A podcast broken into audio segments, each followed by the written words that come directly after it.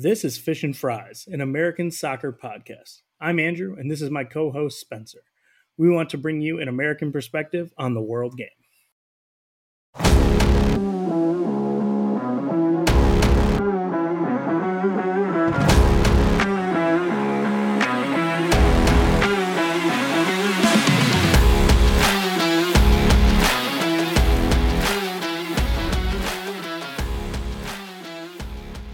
Welcome back to Fish and Fries, an American soccer podcast. And holy cow, do we have some World Cup talk to get to today? Uh, I'm Andrew, and this is Spencer. Spencer, what was the craziest game of the day today? Today, Friday. Today, Friday. Um, I mean,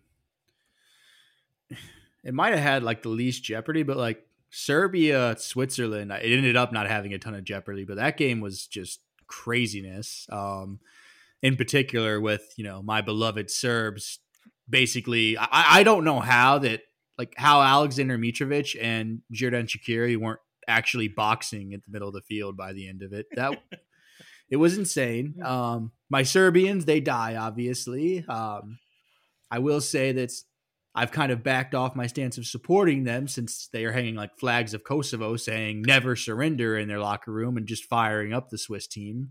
But yeah, that's right. where we're at now. That's where we're at now. I mean, it's it's we do this for fun. We have a good time with it. Uh, we don't always know all the geopolitical things that are going to come into it, but we we like to learn right along with you. We like to learn all about this stuff, but it's just been an insane last couple of days since we talked to you guys with just a ton of games. We're going to cover all of it here. Um, talking, starting with Spencer had a great idea to kind of how to recap this, and uh, I'm going to turn it over to Spencer here, see if he can uh, let you guys know what we're going to do. Yeah, so we're going um, rather than go monotonously through like all the groups and stuff because there's teams that we just, for lack of a better way of saying it don't care about that got eliminated from this tournament.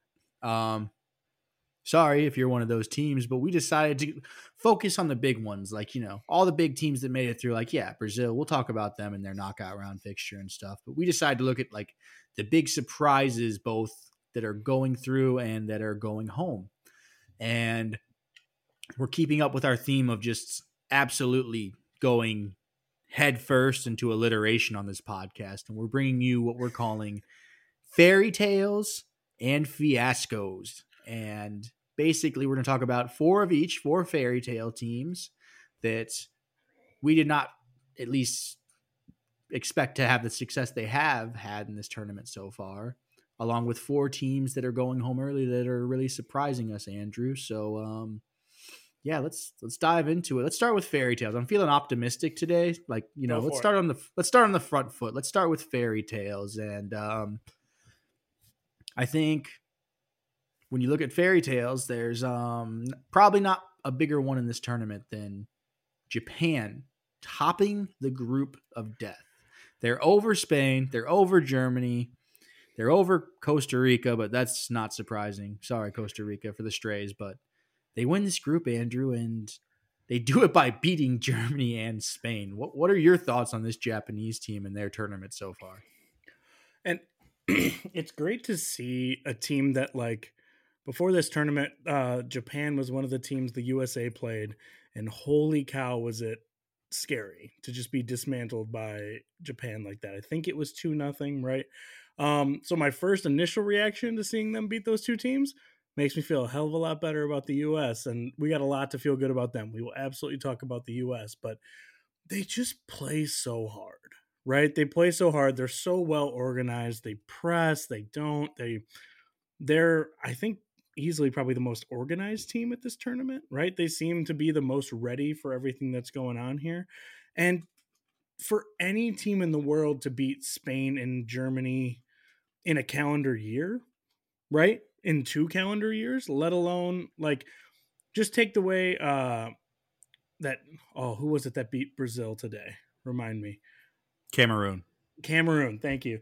Just the way like Cameroon celebrated beating Brazil, right? Incredible late goal, shirt off, red card for the whole thing to talk about that. And then like that's their whole year, right? That's the greatest moment in Cameroon sporting history, right? At least soccer, right? Without even looking at Oh, come on. They've I think they've made like the lockout rounds at some stage, buddy. Like Well, they got Either way, it it makes their tournament, I guess is the point that I'm trying to for say, sure. right? And for Japan to play Spain off the pitch and make Germany look like it just incredible. I'm I'm going in circles here just talking about how much fun that team is, but Yeah, so I know for me, um, obviously I picked Japan to get out of this group, and I was optimistic on them, more optimistic than most people. And there wasn't a scenario I dreamed of that they would act, like actually go and win this whole thing, like win this whole group at least. Not this whole thing. Slow down a little, Spence. This whole thing's got a lot of stuff to happen, but um, I didn't dream of them winning this group. And certainly if you would have told me before the tournament started, even after I had backed them, if you told me they'd lose to Costa Rica, I would have said there's no way they get out of this group. um, but they they do the double over Germany and Spain. I I was shocked. I, I'm like the Germany result didn't shock me. Neither of those results would have shocked me in a vacuum. For, but for them to do the double over both of them is just crazy to me. And um, I was bullish on this team coming in. Just maybe it was a bit of um, rose tinted USMNT glasses that I just refused to believe that we were that bad as we looked when we played them.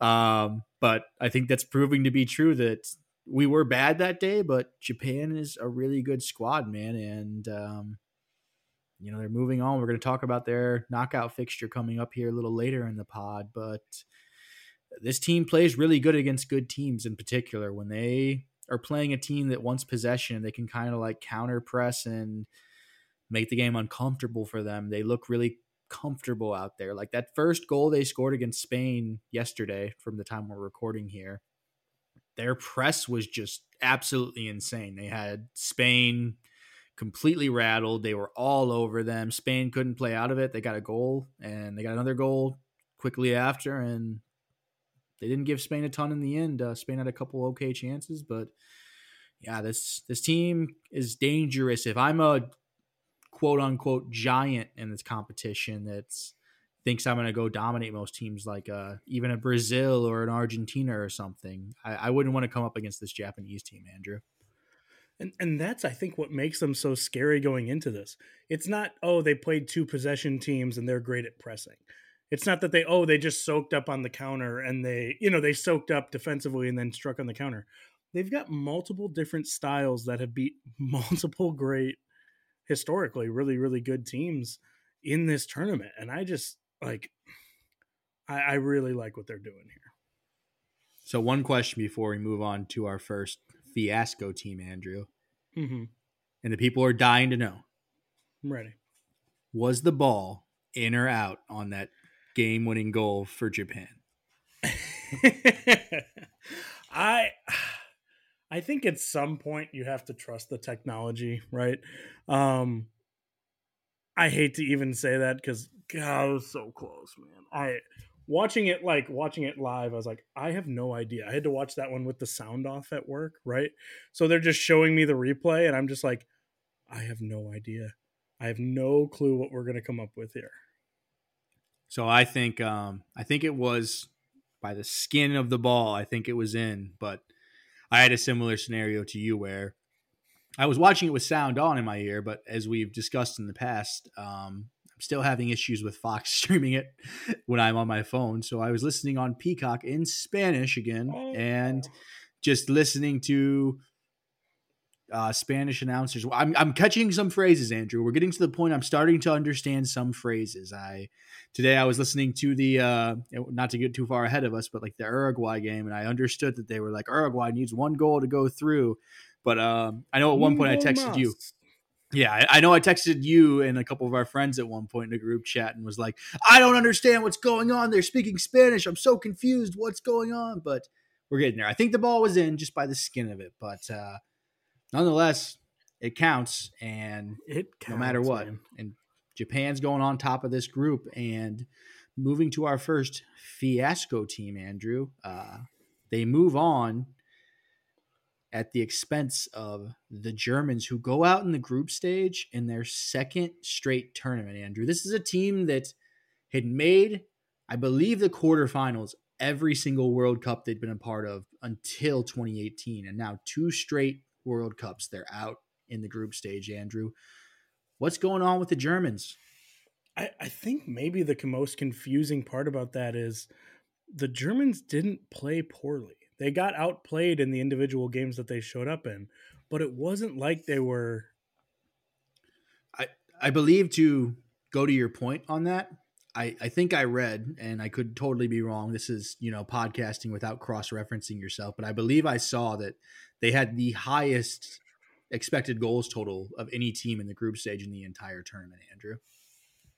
Yeah, and and and they played that way, right? And a lot of that's going to come in their final game. Oh man, I think they had it seemed like a hundred shots, right? When they were trying to go and and win to be able to get out of the group there, right? They were worried about goal differential before um, kind of before Japan poured it on there. But but they have all this talent, right? And Musiala looks like maybe one of the best young players at this tournament so far, just with how creative he's been. Um, we got Gnabry, they got Kai Havertz off the bench, scored was it two? Right? They've got Füllkrug, who was the hero of our last pod. They've got all they've got Antonio. They've got so many guys. Ilkay Gundogan didn't even talk about him yet. Like to have them go out is I don't know, is it national embarrassment level? Like is this going to be one of the things that Germany has to really focus on for the next 4 years and getting ready for the Euros in two cuz there's a lot of turnover that needs to happen in that group. I know they already I, I think Hansi Flick's already out, is he not? I think that again, this is podcasting on the fly without cross referencing ourselves. I think I saw that it's a question still. He's not for sure out. There were some coaches that were for sure put out, a la Tata Martino, but I think Hansi's not 100% out the door quite yet. Yeah, yeah, no, says here he's in limbo. They haven't really finalized anything like that yet. And um, you already mentioned two guys, you know, Roberto De Matteo, who we'll absolutely talk about here, Tata Martino, gone easily. As soon as you're done, it's done. But they just, they it's hard to say where they were lacking, right? They had the attack, their defense let them down. They had a couple couple stinkers on defense, but like to just go out like Japan was just a better team, like in every way. Like you wouldn't if you were picking guys off the playground, right? You'd have picked probably ten Germans before you get to a, a Japanese, but it was it was crazy. So I think I would in general agree with you. I think maybe the one spot where Japan was better than Germany, and as crazy as this sounds, Manuel Neuer did not have a good tournament, Andrew. And no, sir. You, you hate to peg it all on a goalkeeper. I think it's a very tough position, but um, particularly that second goal against Spain or Spain, I'm sorry, against Japan when they uh, played on the first match day that kind of just went over him like short side. He went too low and they just put the roof in the net. Like that was a bad one. If that game's a draw instead of a loss, then they're quite possibly moving on today. Um, you know, today he gave up, I, I would say almost both the uh, Costa Rica goals he gave up today. Those didn't necessarily cost them, but those neither of those were too good. They they were never going to catch Spain after Spain battered Costa Rica by seven goals in the first match day. They were never going to catch on goal differential, but well, tough actually, goals. Actually, it, it was by the by the two goals from Japan, right? Germany was or um, Spain was only plus four, and you talk about those two goals, right? That they let in for Costa Rica today. How many did Germany have? Four. Yeah. Right. They like literally, if if Ter Stegen comes up, stands on his head, right? We use that analogy a lot here, but like, it could have been one of those where we're counting up yellow cards. It could have been even more dramatic, which is insane to say. But um, not that he's entirely at fault for that or anything else like that. But like that's how much that kind of stuff matters. Not coming up huge when you're a well, you're an international level goalie for one of the biggest teams in the world.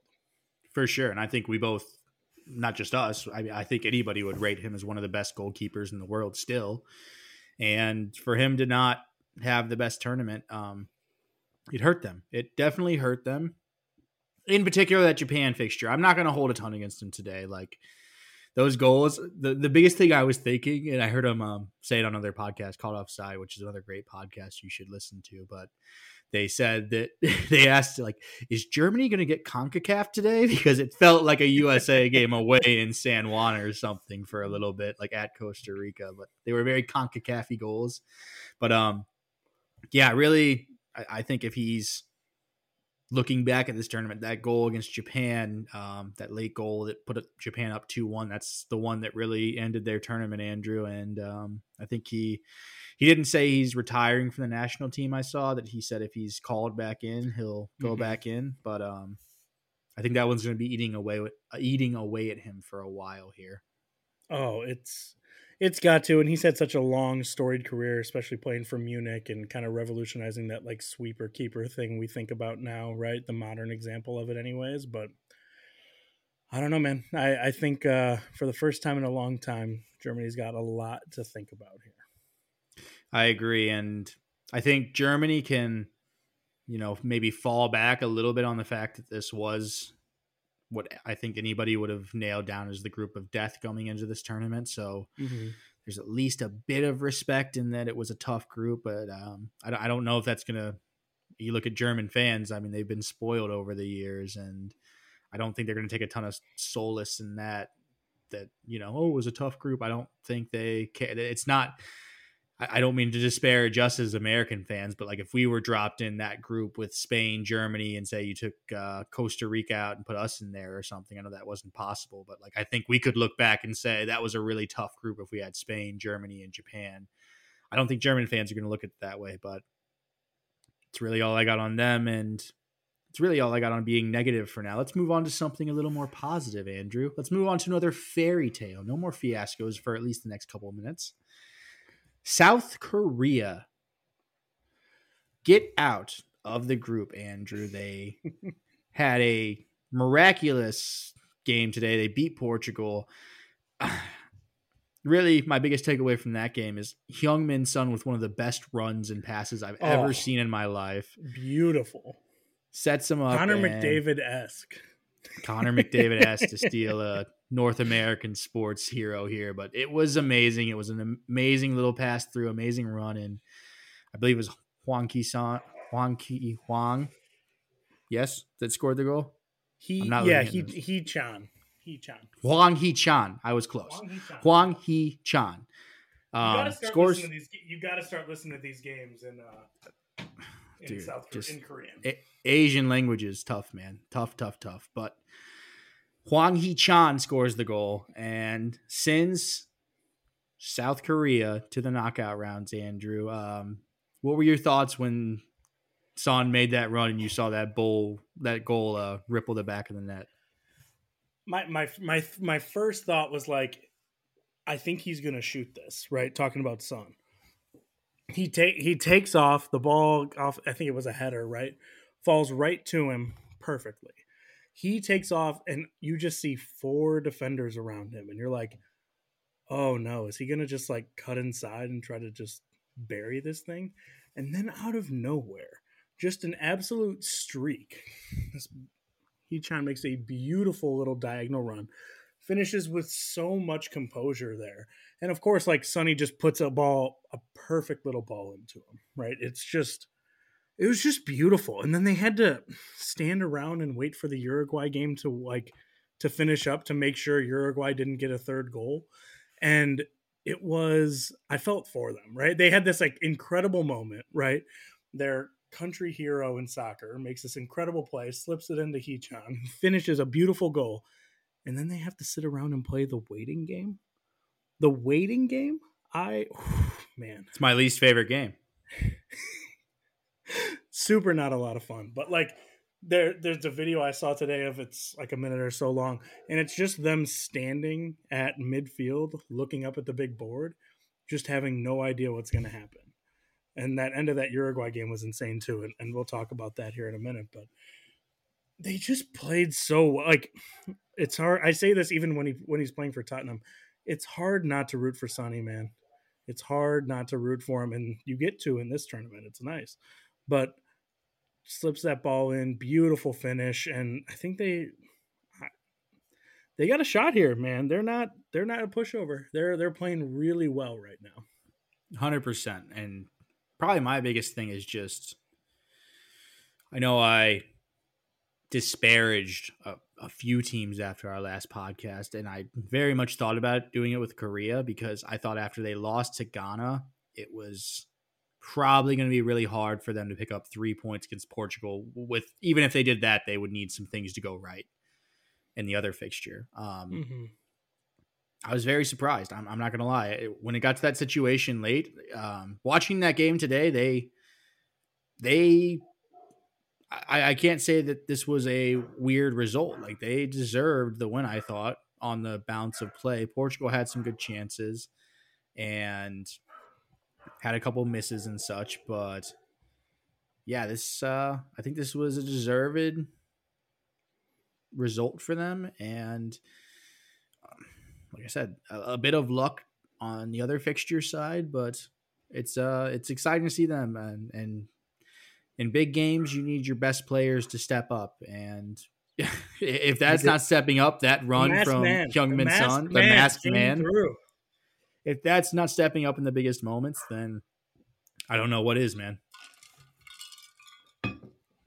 No, they they they played incredible. They played so hard. They were really good at the back, especially you think about it, they gave up a goal in the fifth minute, right? So they were absolutely just battling the whole time. They get that goal from Young um, and they just finish it at the right time. It's uh, sorry we got the dogs in the background here, but uh, um, that's that's the podcasting. That's the grind here that we're on. But is somebody robbing have, your uh, house right now? No, I got I got two dogs, so no, they're not. That's, they're just you know. Sounds like they're eating a burglar in the living room right now. No, that the worst part is that's them getting along. Uh, but uh, no, they they just they're such a fun team to watch. I'm excited we get to keep watching them play here. Hundred percent. I um kind of excited to see. Like I said, we'll get into those fixtures later on in the knockout rounds, but Let's talk about the fiasco and the team that they eliminated with their win today, Andrew, and that is Uruguay, a team that me and you were both really high on coming into this tournament. And lo and behold, both of us are idiots. We both just completely bought into the Fede Valverde train that he was going to take this team deep into this competition. And that's not the case. They're going home. We got to see a lot of sad Luis Suarez today, yelling and crying on the sidelines. They um they beat Ghana today two nothing. They did their job, but at the end of the day, that just wasn't enough. South Korea ends up moving out of this group, and Uruguay are sent home with absolutely nothing in what's probably both Luis Suarez and Edison Cavani's last tournament with this team, Andrew. Yeah, they, they were kind of my uh my sentimental pick to get out of the group here. And you saw the picture of, you know, the pictures of Suarez today, completely emotional on the bench. Kind of a suspect move to, they got the two goal lead. Things hadn't, cha- things hadn't really changed yet in the in the Japan game, right? Especially that late, or I'm sorry, the Korean game with that late goal. But their coach pulls Suarez. He pulls Nunez. Like all of their attackers are already out of the game for defenders, right? Now, granted, it's the third game. They're going to be tired. They're going to be, you know, there's a normal reason to make that sub, but when it came down to it, like the guys who you expect to come up big for Uruguay after Korea scores that goal when they now need a third goal to go through weren't on the pitch. And it's, you know, you, you can't go back and change it now. And the, uh, they are, are, again going back to the name pronunciation, but uh, De Arcata, Arcata um, with the two big goals and no Suarez. You know, it's it's a it's a gassed Cavani, no Nunez. It was it was kind of a uh, skeleton skeleton group on the uh, on the attack there when they needed it late. So I'll say that for me, um, I believe I kind of expressed this in our lead ups to this tournament and some of our previews at some point that one of the first games that were it made me fall in love with this game in the first place was the 2010 fixture between this exact fixture, this Ghana versus Uruguay oh. fixture. It's one of the best games of all time, I think. One of the best soccer games that's ever been played. And maybe, I don't know, maybe it's me gravitating towards the villainous side or something that I kind of have always had a soft spot for Uruguay since then, Andrew. Yes. That that like Luis Suarez, uh, this is before I got into club football or anything, that I just kind of thought it was just such a Eh, and I don't want to get into debates of it because if there's Ghanaians, they're probably like it's it's cheating, whatever. I thought it was such a savvy move for him to just handball that off the line and stuff, and it was amazing to me, and it it all worked out the way it did. And so I, I don't know, I, just from the chaos, I've always kind of liked Uruguay. S- same here, to be honest, and like Luis Suarez, I feel like is the definition of like will do anything to win, and also is kind of just the ultimate competitive scumbag, right? Like the guy Complete who's willing scumbag. to like yeah, yeah, he's he's the guy who's willing to like cheat at cards with his grandma. Right? It's like just let grandma win if she's got better cards than you. He's like, "No, actually I had four aces here." Like he's that level of it and like that passion is something like the scenes on the bench today right when they're going down and he can't go in he's screaming onto the pitch he's crying on the bench it's just like you know like that's that's why we love this game right however you feel about suarez you feel about suarez but like you can't fight the guy's passion on it 100% and I would say that yeah, if Suarez is playing bridge against his granny, he's definitely going hard, cheating for sure, hiding. You know, I, I've never played bridge, so I can't tell you the rules, yeah, but he's hiding whatever whatever card you need. He's got it up his sleeve. Um, but that's all to say. I just hope he doesn't bite her. One hundred percent. That's definitely not off the table either. But all that's to say that um, I've had a soft spot for this Uruguayan team, and despite that, I can't defend them today, Andrew, because yeah, it's tough what happens in the other fixture. That's tough, and you can't really necessarily predict that. But this team should have scored more than two goals in this game. They mm-hmm. squandered a bunch of attacks. They had, I mean, they had saves against them. They had shots wide, but even outside that, if you want to say, oh, the goalkeeper just was really good for Ghana. Um, they had a lot of which I think I think he was good. He was good. Keeper was good, but I think he was good. And despite that, though, there were several opportunities where this team shot it wide, where they had a odd man number rush going up the field, and they just completely squandered it. I know there was one, and it, it forced a decent save out of the goalkeeper. I believe it was uh, Gomez they had like a oh. four on two, and he yeah. took a shot from out wide, and it, it was out far, and it was a good shot. Like it was a it was for, on target. Being, it wasn't for being waste, but right for being that far out, it was a good shot. But he had guys on both sides of him he could have slipped it into that would have had better opportunities to score. And at the end of the day, I left this game, even with that soft spot for Uruguay in my heart, I did not feel bad for them at the end of this because I think they did this to themselves. They should have at least mm-hmm. gotten three goals in this game. And yeah, I, I, I don't know. I can't really defend the performance. And they they honestly, even with this win, they lost this earlier by drawing against Korea. If they would have taken care of business then, this would have never even been on the table. Absolutely. Um don't want to take anything away from them. They played hard.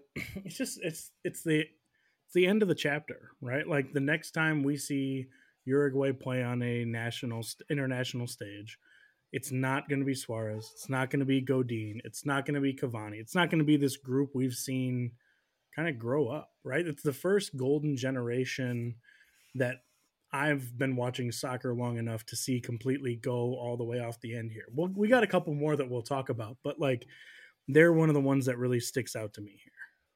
Yeah, we got another big golden generation that might be coming to their end in a minute, but um, let's go positive here first, Andrew, and let's go Stay with the team. Positive. Yeah, let's go with the team that topped this group. Shockingly, I kind of even forgot until I was running the rundown. Like I was writing the rundown today, and I was like going through, and I had put down Morocco get out of group, and then I was looking at some highlights before just to refresh my memory on this game. And then at the end of the highlight, they're like, Morocco not only get through, they win the group. And I was like, holy fuck, Morocco did win this group, didn't they? Uh, what about these Moroccans, dude? I look, I wish I know, and what a reward for them to win the group yesterday and today be rewarded with second place Spain instead of second place Japan. so great job, Morocco. Way to look ahead in that crystal ball and uh, make all the right moves. But no, jo- jokes aside, they had, you know, like they get a nice little, even in this last game, right? Like Ziyech with the chip over uh, over the Borjan, I think, right? The Canadian goalie, right? Oh, it was and terrifying they, stuff no, Borjan. Yeah, yeah, yeah. Just all this when playing out of the back goes wrong to the to the tenth level, right? And that's I don't want to say like lucky, right? That's not fair. They've been very good this tournament, right?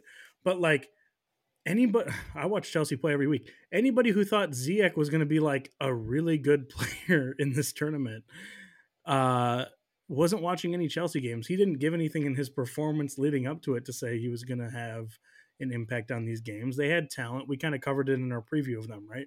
They have talent and they have some, you know, like good players, but it's so hard to know what this team is. And at the end of the day, we know what this team is. They're the team right now that won two games and tied Croatia. Like they're they're moving on and moving on with style.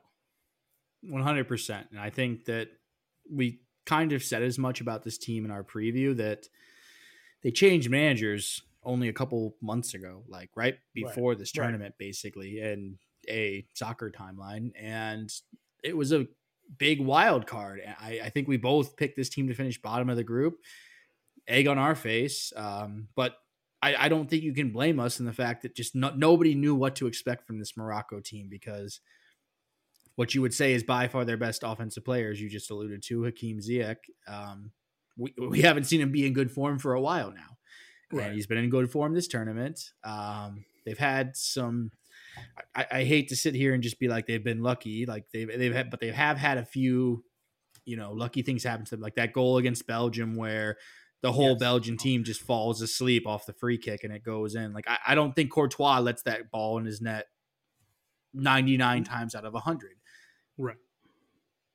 But this is the one out of hundred times, and, and I don't and, and, I hate to sit here. We're talking about a fairy tale, and I don't want to disparage them. Like, I, it's you're not lucky to have gotten out of that group with seven points. You get seven points. That's not all luck, hundred percent. And I think they're a team with a, they have a lot of energy.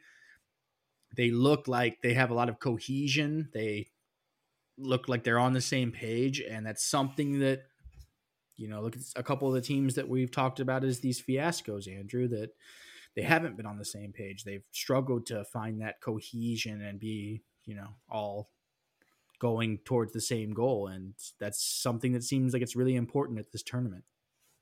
They're, and they're and they're coming together at the right time, right? I mean, the guys pushing pushing the right buttons, right? Their new coach, and it's it's hard to argue with it, right? I mean, it, you can't say anybody who's tied with Croatia beat Belgium and then beat Canada, right? Like those are all three teams we thought this was a very good group coming in, right?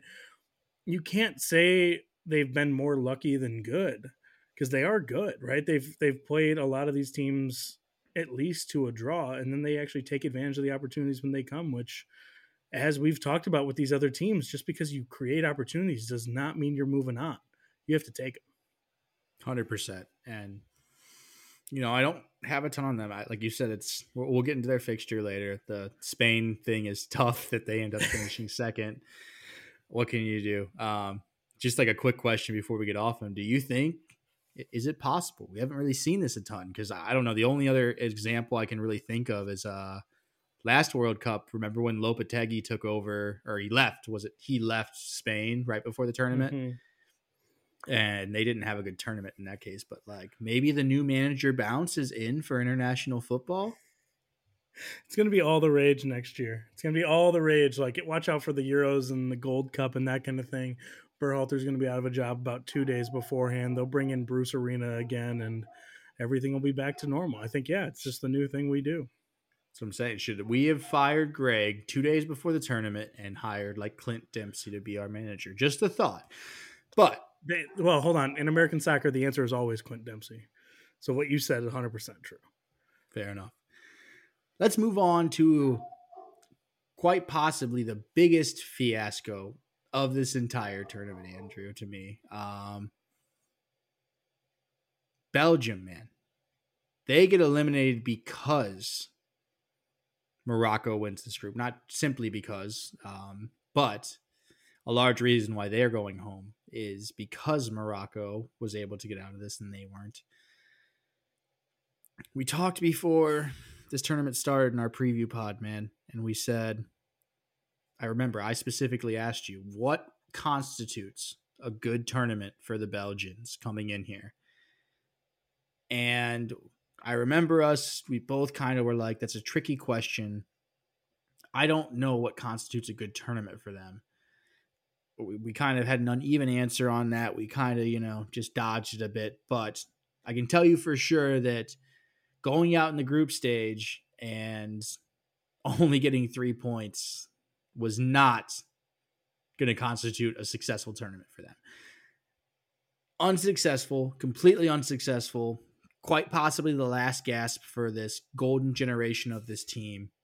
And they're going home. And they're going home on the back of one of the most shocking performances I've ever seen from a striker and Romelu Lukaku missing about what five, six, seven clear cut chances, man. It was it was the type of thing where after the game, I I didn't feel up like I wasn't upset at him. Like if I was a Belgium fan, I was upset for him in that it was just absolutely horrifying. like what were your thoughts watching Romelu Lukaku miss seven open goals? Especially you uh, as a yeah, especially you as a Chelsea fan. Like you that's, that's you nice got just to say um as as somebody with a little less patience for Lukaku misses. Um my first thought was like this does not help your resale value for Chelsea. Um that's a joke. But like all three misses are so bad, right? It's not like the ball it, he doesn't have anything to like he doesn't have a lot to do with any of these chances, right? Put ball forward, right? Like I hate to say it, but like Michy Batshuayi walking out of here with a hat trick, right? Like all that guy does is finish. He's not good I, at any other the parts of soccer, but like if you give if you throw the if you kick the ball at Michy Batshuayi, he will put it off his chest into the goal. He will bumble it in, right? He will score a header. Like I I, I agree with know. you, Andrew. I, I, think I'm walking out of there if I had that many hat chances with a hat. You at least I, score. You at, at least, least, one. Score.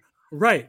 The one at least the like, oh, I, don't, I, don't even to, I don't even have to know anything about it, right? Like it'd be harder not to score.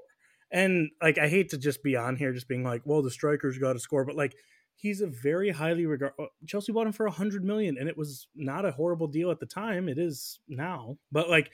I was jealous million, when it happened. I was worried I about it because this this was pre Haaland, and I thought Chelsea had a chance to really make noise in the league. And it's just yeah, it's crazy. And, and I don't want to turn this only into Lukaku talk, but it's it's just crazy the the nosedive this guy's taken in the last year, a, year plus. What maybe maybe I wouldn't even say eighteen months. The last he, fourteen months. All, is he the all time example of just like the thing that matters most with soccer players is confidence, right? Because his confidence is gone. Whatever it is, he forces his way out of Chelsea, goes back to Milan, then he's hurt, then he's not, then he's hurt, then he's not playing, right?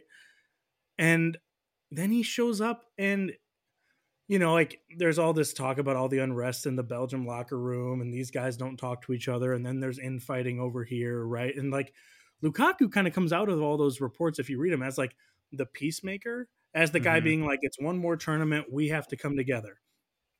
Right? So if there was ever a time for me to be like happy about Lukaku scoring in the last 3 years, it would have been to it would have been in these games and he just he just couldn't do it, man. It was it was heartbreaking just to watch it kind of die. It was like, it was horrific to watch, man. It was. I, I'm not kidding. It's like for reference for American sport. I'm trying to think of just something that's similar. Like I, I, don't know, maybe like the Bill Buckner moment type of thing of like it going through his legs to lose the World Series. Uh, it was terrifying. It it reminded me like the example I would use, and it's not a specific one, but if it's a basketball game right? And you're down one point. If they follow your best free throw shooter, you feel good, right? Your best free throw shooter is going to step up to the line and hit two of them, and Lukaku misses them both, and you go home a loser, right? Like yeah. these were these were the closest equivalent to free throws you're going to get, right? Like I know you're Mr. XG. I don't know if you looked up the XG on these goals, but they had to be like almost. I, I believe right? his X, like I, believe his individual xG was Seven? almost two. I, no, I think it was almost two, which is like, yeah. but like I, I think the like particularly like some of them were a little tougher, right? I, like there was the one I can't remember who cra- crossed it into him, but they like just absolutely laced it into him and it just deflects on it when it goes wide. Like he didn't know anything about that one. Fine, I, I don't hold that one against him as much. It's more unlucky that it didn't hit him and go into the net. But like the Thorgan Hazard cross to him that just I don't I don't understand how he doesn't score, man. And I don't know. Let's let, let's not like I said. I, I there, in general, there were other problems with the Belgian team. Yes, right. Like I I would say like it, it was not KDB's best tournament, man. No. Like, and and he played really well, but his he's the only guy on that team, right? Him and Courtois, right? Who are still at the highest level of their game, right? KDB's best in the midfield is better than anybody else's best in the midfield in the world. I think most days, right? Especially as an attacking midfielder. And he was not on it. He'd still make a great pass, but like for all I expected him to like push this group over the edge, he was part of like I have to give some of it to KDB. I know that's your boy, but 100%. I and I don't disagree with you. It just it sometimes looks like he was making I kind of said this as much in the last podcast when we talked about them going into this Croatia fixture that sometimes he makes some nice plays and he looks okay out there and it seems like there's just a lack of quality on the end of them. But he does not as somebody who watches him every week, he doesn't look like the same player and I think it's no. just where there's smoke there's fire he doesn't seem comfortable in that Belgium lineup. Like, which, which is insane.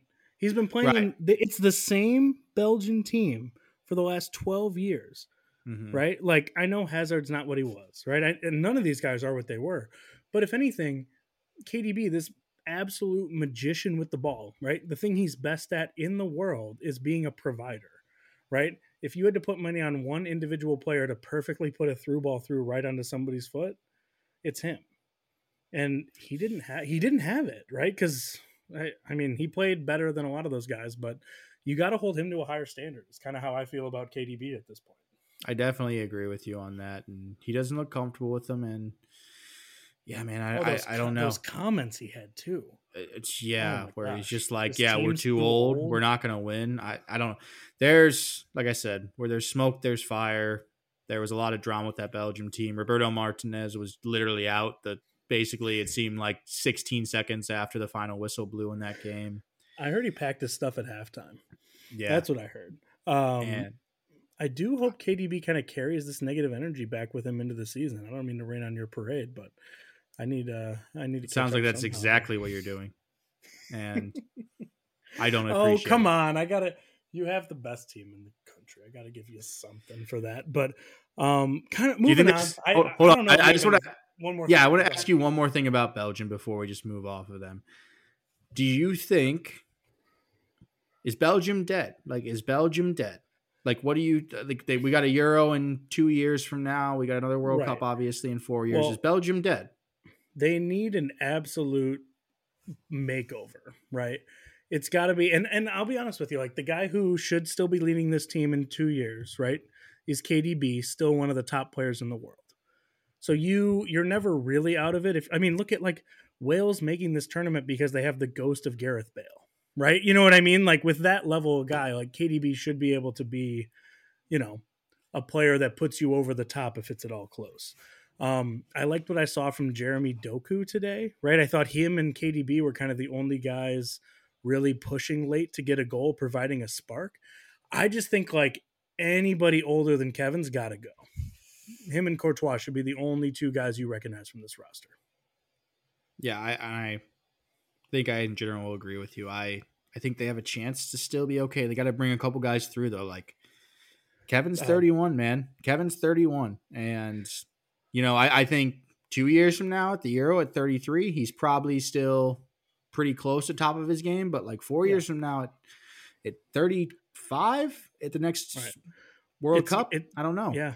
That's guys like That's, Modric, right? You have to be a truly special player to still be at the right. top of your game here, right? Not that KDB isn't, but like the longevity of that's crazy, right? No one would be surprised if at 36 he wasn't good enough to play in the midfield or get them to a World Cup if he is. They've Right. got a couple of guys, I, the Charles de Ketelaere, who I think made a move to enter Milan, right? Um, AC. he's been kind of AC Milan. Thank you. He's been kind of hurt. He hasn't really played, um, but he's kind of this bright young talent. And then they also have, uh, um, isn't it Saelemaekers is on that team as well? hmm right? So like they have guys, right? And of course, these guys all seem to play in attack, but this next young group, if Kevin can kind of bring them up with him, right? Doesn't mean they're done, but I don't know that I'm counting on seeing them at major tournaments once all these guys are gone. Well, even like Trossard, man. Trossard, I believe, is like 27 or so. And. Uh, yeah. like they, they played him 28, today, like, not today, sorry, yesterday from when we we're recording. They played him over Hazard. And it's like, I don't, I don't even understand. Like, Roberto Martinez was coming into this tournament and saying that Hazard's one of their most important players. It's quite obvious that that's not the case anymore. To Why we talk everybody. about Thorgan? Just talk about Thorgan. It's Yeah, just a classic Hazard mix up. Like Well- I'm joking, but But like seriously, like that, like Thorgan's better than Eden at this point. And it's just like right. I, I I don't. Maybe with a new manager, they bring in a couple guys like uh, somebody that we mentioned. I know I at least flagged them when we talked about them in the preview, like Wout Faes. Like, why is you're you're gonna start the ghost of like Vertonghen at center back instead? Yeah. yeah, and out, yeah, like you're not even gonna give this guy a look really in the entire tournament. Like this guy is a younger, he's playing well for Leicester of late coming in. It's it's just And, I, and I don't know. speaking of Leicester, Youri Tielemans, right, doesn't get Yeah. to start in this game, and and Axel Witsel, I think, played pretty well comparatively, right? But that guy's like, they they you talk objectively about Morocco, really good at, at soccer. Morocco, right? Made the move. We just talked about Morocco. Made the move to bring in a new manager and get new eyes on this. I don't know that Roberto De Matteo. Maybe he got absolutely the most out of him and even getting him here, but new eyes on this team and this collection of players, right? I I think a lot of the blame's got to go there too, man. Like this is a talented group, and he's had this talented group for a while with no nothing to nothing to speak for. Right. And I let's let's round it out because we're going super long on Belgium. But they are, I think, the most the Yeah. biggest disappointment in this tournament because this is a group that was very much Winnable for them. for, winnab- winnable, winnable, if- winnable, win- take first. winnable. If not, at least you should be like like I think it would have been a a bit of a failure for them to finish second in this group, much less not get through it. right? And it's it's different. We talk about like Germany and Spain in the group of death there, right? But those teams were always going to cannibalize each other a little bit, right? Belgium had to be happy with this group when the draw came out, right? They had to look at the other teams and go, "We got the most talent, right?" You want to argue what Croatia, right? Maybe, but like they had to be excited about this, and it's just a travesty. Like they just Right. absolutely fumbled the bag. and objectively the like objectively the second best team on paper was Croatia. And they played their best game against Croatia. They should have won that game. If Romelu Lukaku doesn't have the biggest shocker of his life, Well, They win that game. no, eh, like I, I know that Romelu Lukaku's had some bad performances, but nothing I don't think ever to that level. Maybe I'm wrong. oh no, But- I just couldn't. I all I meant was I couldn't pitch which shocker you were talking about. Like they're all shocking. God, But um, yeah, shocker. I, I his game was so bad we can't even pick out which one's the worst. I- yeah, and it's they they should have won that game, but like you can't put yourself if you're them. You can't even put. They shouldn't have ever been in the situation. Like they got lucky to win that Canada game. Go out and take take care of business against Morocco at that point, and you're fine. You're fine. right. And I mean, not to repeat a bad joke from the other day, but when you talk about Lek, you got to talk about Australia and Leckie. And here we go, Australia moving on, getting out of the group, fighting their way through. Something neither one of us saw coming, right? We talked about they barely even qualified. They Saw coming. they had all these issues, right? Like, I, I don't know. We we may have even asked if they would score, right? And they like they've had all these issues, but hey, man, you show up, you play your game. Australia moving hot. Man, I I think I saw that Australia has like the lowest expected goals. We talked about um, Germany getting eliminated for having a lot of expected goals and not going through. I think I saw Australia has like the lowest expected goals in the tournament of any team so far, and yet here they are, man. And I feel bad because I said the same thing about Morocco with like as I'm going to say about them, like especially with you know your wonderful joke of better to be lucky than good. Like they've been very quote unquote lucky so far, but look, they it seems like like we asked in our preview, like did they have any magic left, and they've got some magic. That it's that classic Socceroos magic, and that they found a way, man. They've they go through on six points. Like they're not even going through on like a scrap together four points type of thing. They lose to Australia. I mean, they lose to Australia. They lose to France, obviously, but they won their other two fixtures. And you know, at some point, like beating Denmark, and I don't even think I put Denmark in our outline as a fiasco. Um, oh. We should talk about them a little bit because I think that is an absolute fiasco. Like I picked them to win this group, and they just weren't at it. But let's get into that in a second. Let's praise Australia for a second, man. Um, a little bit of leck for sure, but here they are. They they're kind of the epitome of like just show up and play your game right? What they do is they show up, they're organized defensively, and they really push on the counter, right? None of their guys are afraid to take a shot from distance. They've had a couple of those in this, like, you know, you talk about like the lowest XG, right? Like, that's because they're shooting from far off. That's because they're taking guys on two on one and kind of just trying shit, right? for, lack of a better term. Like, they're the underdogs. They play, they play like it. Souttar at the back, S O right? Souttar, am I saying that right? S O U T T A R. He's like four guys playing defense, right? The amount of like late in that in that last game they played, right? The amount of like late headers that just went off his head back to you know 30 yards out right they had whole offense had to reset they were playing against their defense just stayed compact like australian walker zimmerman the australian walker zimmerman um and then like he's coming back off an injury people didn't think he was going to be there they've got a guy on their team on crutches. I don't know if you saw like their celebration right after they went through, but they they've kept a guy like basically made him the minister of morale, right? This guy who was like fighting to come back and get and be able to play in the squad gets hurt again. And instead of like leaving him at home, coach brings him to Qatar. Like that's shit a high school boys basketball team does to like really keep the group together. It's not something you expect from like at the highest level of sports. And it's all just working. Like I don't know that they're going to go much farther. I don't know that they're um, somebody that Argentina's got them in their next game is super worried about. We'll talk about, but like, what a group, man! What a group.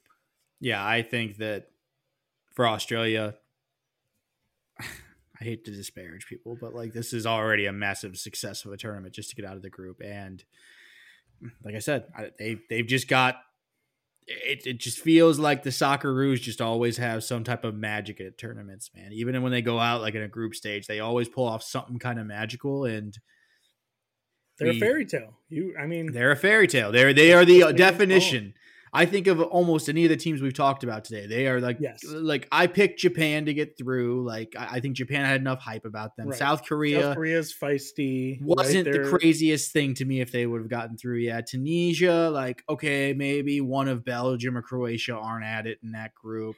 Possibly right. uh, Tunisia. I said Morocco. Yeah, yeah, Morocco. Whoa, yep. sorry, sorry, Moroccans. Um, but Australia, like I didn't give them a shot in this group, man. I don't think no. you gave them a shot in this group either, and here they are, just no. classic Socceroo magic, man.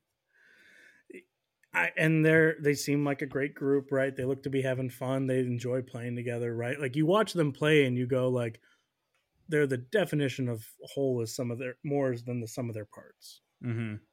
But and I think that's that's super. Something I'm realizing in this tournament is just like talent obviously in international soccer isn't everything. A lot of it's how well you can link a team together, and they're playing as one, kind of like we had described earlier. It, it's it's what makes this tournament so great, right? You push for four years to even get a chance to be in the tournament. But once you're in the tournament, man, you show up with your boots on with your 11 guys and their 11 guys, and it's a game of soccer. It's the same thing we love when we're watching the Premier League and like I keep wanting to say Norwich, but like, you know, Fulham or somebody beats a really good team, right? It's like, yeah, just today they were better. And that's all you got to do. You put a couple, it's... you put a couple good weeks together and all of a sudden, yeah, no, round of, uh, round of 16 knockout round Socceroos strike again. It's, uh, to steal an American football reference. It's the any given Sunday thing, man, and it's awesome to see them. Just one more thing before we move on from them is, uh, did you see like the celebrations of them, like Australia Oh, celebrating the goal yes. at like three thirty in the morning? Australia. Uh, I don't know how many Australians you know. Um, I knew a couple from college. Every Australian I've ever met is an insane person and a really good dude. Um, so it was absolute chaos, right? They win, and it's a lot of people, and it looked like, oh yeah, this is kind of how you know, like the USA watch parties look. And then there's immediately fire everywhere. There's immediately fire everywhere, and it's not like a tragedy. like there's fire and celebration everywhere. Everywhere goes completely nuts. There's drinks being thrown. Like I look, man, I we should have gone to Australia. You know the uh, you know the meme of the dog that's like sitting and he's like in the fire and Everything is everything's burning down. Yeah. He's like everything's that's just all. I feel like that's just Australia. Anytime like anytime anything goes right in the country of Australia, that's just how people are. But um, they're, they're a fun group, man. They're Fun, fun. great. fun. Um, I didn't put them in our rundown as a fiasco, but it just organically has kind of come up. Let's spend 90 seconds on Denmark, man. They just they didn't seem at it at all in this tournament, man. Like they these are semifinalists at last year's Euros. I mean, it was Euro 2020, but it was last summer and they just weren't at it, man. They never looked like they were at it. They looked okay, I thought, in the France game, the toughest game they had, but against both of Tunisia and Australia, they just they didn't have it, man. For every time I was surprised at the Euros that they were the better team, I was disappointed in this tournament that they were not the better team. Right? Like that was, you know, before we really knew about like Højbjerg and Schmeichel and this team and how Eriksen was going to be one of the best players and you know like their attack was kind of anonymous and now we know all those guys because of the Euro run and they didn't do anything man they I, I think arguably you can maybe say they were one of the most disappointing teams So I've got a little bit of a, and this is going to take more than ninety seconds because we just fucking run along on everything. But we'll go through these game throughs, these game previews in a minute, really, really fast. Um, do you think maybe there's like something to the fact that if you look at both of Denmark and Germany, one two of the bigger disappointments in this tournament probably they were really looking to send like social injustice, uh, like political injustice messages type of thing, like really going hard against Qatar and stuff. Um, do you think maybe just I, I don't know somehow culturally this whole maelstrom of trying to be focused on that and sending messages, which I, I'm not criticizing them for sending don't. messages. I think I, I think these were important things to send, but do you think maybe there's something to they got a little caught up in all of that and just lost focus at least a little bit at all? I- I'll be honest. I think it has nothing to do with that because if we were sitting here and Germany and Denmark both go went through, I think we can make the same point of they're playing for something more than just the tournament, right? Right. Um, but we're not. They didn't win the soccer games, and like those two things are completely un unrelated, right? Like, I I think it's an important thing to say. Um, I wish more teams were speaking out and speaking for what they thought was right or wrong at this tournament, but I, I don't think I think the idea that if they wouldn't have said anything, we'd be talking about them right now uh, getting through. I just think that's just untrue. Yeah, and I I agree with you. It's just something I've seen posed online from people of like, oh, they were caught up in this. I think it's nonsense too. That like, you know, I, I Yeah, think these you're guys just are you're just posing the question. It's it's a fair. I, think- mean, I don't know that it's a fair question, but it is something getting brought up right now, which is right, and I think we're just both gra- sit here and say it's ridiculous rather than not saying Yeah. It. I think we're grasping at straws there. I think you just got to say that they just both didn't like Germany in particular. Like D- Denmark, legitimately just did not look at it to me. Germany in look- particular, though, like so poor. Germany led. Uh, uh, like I, Germany I could be. fought. Germany pretty played sure- well. I said it Like- earlier, and if I'm wrong, I, I'm pretty sure they led the group stage of all teams in the group stage in expected goals. So like Germany Right. played well. It's just a matter of things didn't Like- fall that way. I think it's just more of a coincidence that these were two teams that went really in two footed at Qatar. Well, and and like just to compare the two, right? Because they're also just two big teams that are going out, right? There are favorite. You could have favorite German moments from this tournament, right? oh, Musiala really kind of emerged onto the international stage as a really good player, right? The game when it came down to the end where Germany's trying to score one more goal, two more goals to get through, and they have that back-breaking goal um, from Costa Rica, right? That really knocks them out. Denmark showed up and played, and I can't tell you one thing they did. And me and you have watched and talked about this tournament to death here, man. Like they might as well they might as well stayed home, gotten some rest because this was a super. This was the worst. That was I'm to say it. That was the worst showing by a major team at this tournament. I think I would agree with you because literally, they like I said they looked they lost the game, but they looked competent against France. I thought. Outside that, they did not get up for both of the Tunisia and the um today. Wow, who were just Australia games. So yeah. I don't know. Huge disappointment for me too. Like I said, I picked him to win this group, and I've got egg on my face on that one, as I do with a lot of my picks. But yeah. whatever. Let's let's, let's move on to our. Are, the games are so early because me and you always have egg on our face every day yeah. when we wake up to talk about these.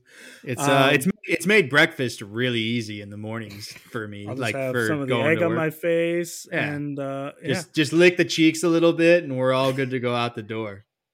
But uh, let's move on to our final fiasco. And I, I wrote Mexico as our final fiasco team, but like, you know, let's just round this out because I feel like it's fair to just make this a CONCACAF corner and that remember on the preview pod that we were so me and you about Canada. Well, no, I would say I no. remember, we, we, were we were hopeful, but we ended up both not picking to progress. We only picked the U.S. to progress. Progress. We said it on our preview pod. Like both of us ended up with only the U.S. out of Concacaf, getting to the round of sixteen. And look, I had some bad takes. You had some bad takes, but we were right on that one. And what the fuck, Concacaf? Like, you yeah, just at the same.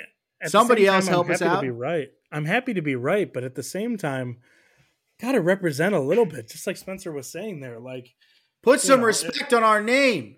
Well, there's a reason like our fourth team in CONCACAF has to go play like the depths of Oceania to even get in here, right? New Zealand, and it's it's, it's the only team they'll ever play. I know, but like still, you think Solomon this, Islands is getting through? I mean, it depends on how good Solomon is. Vanuatu.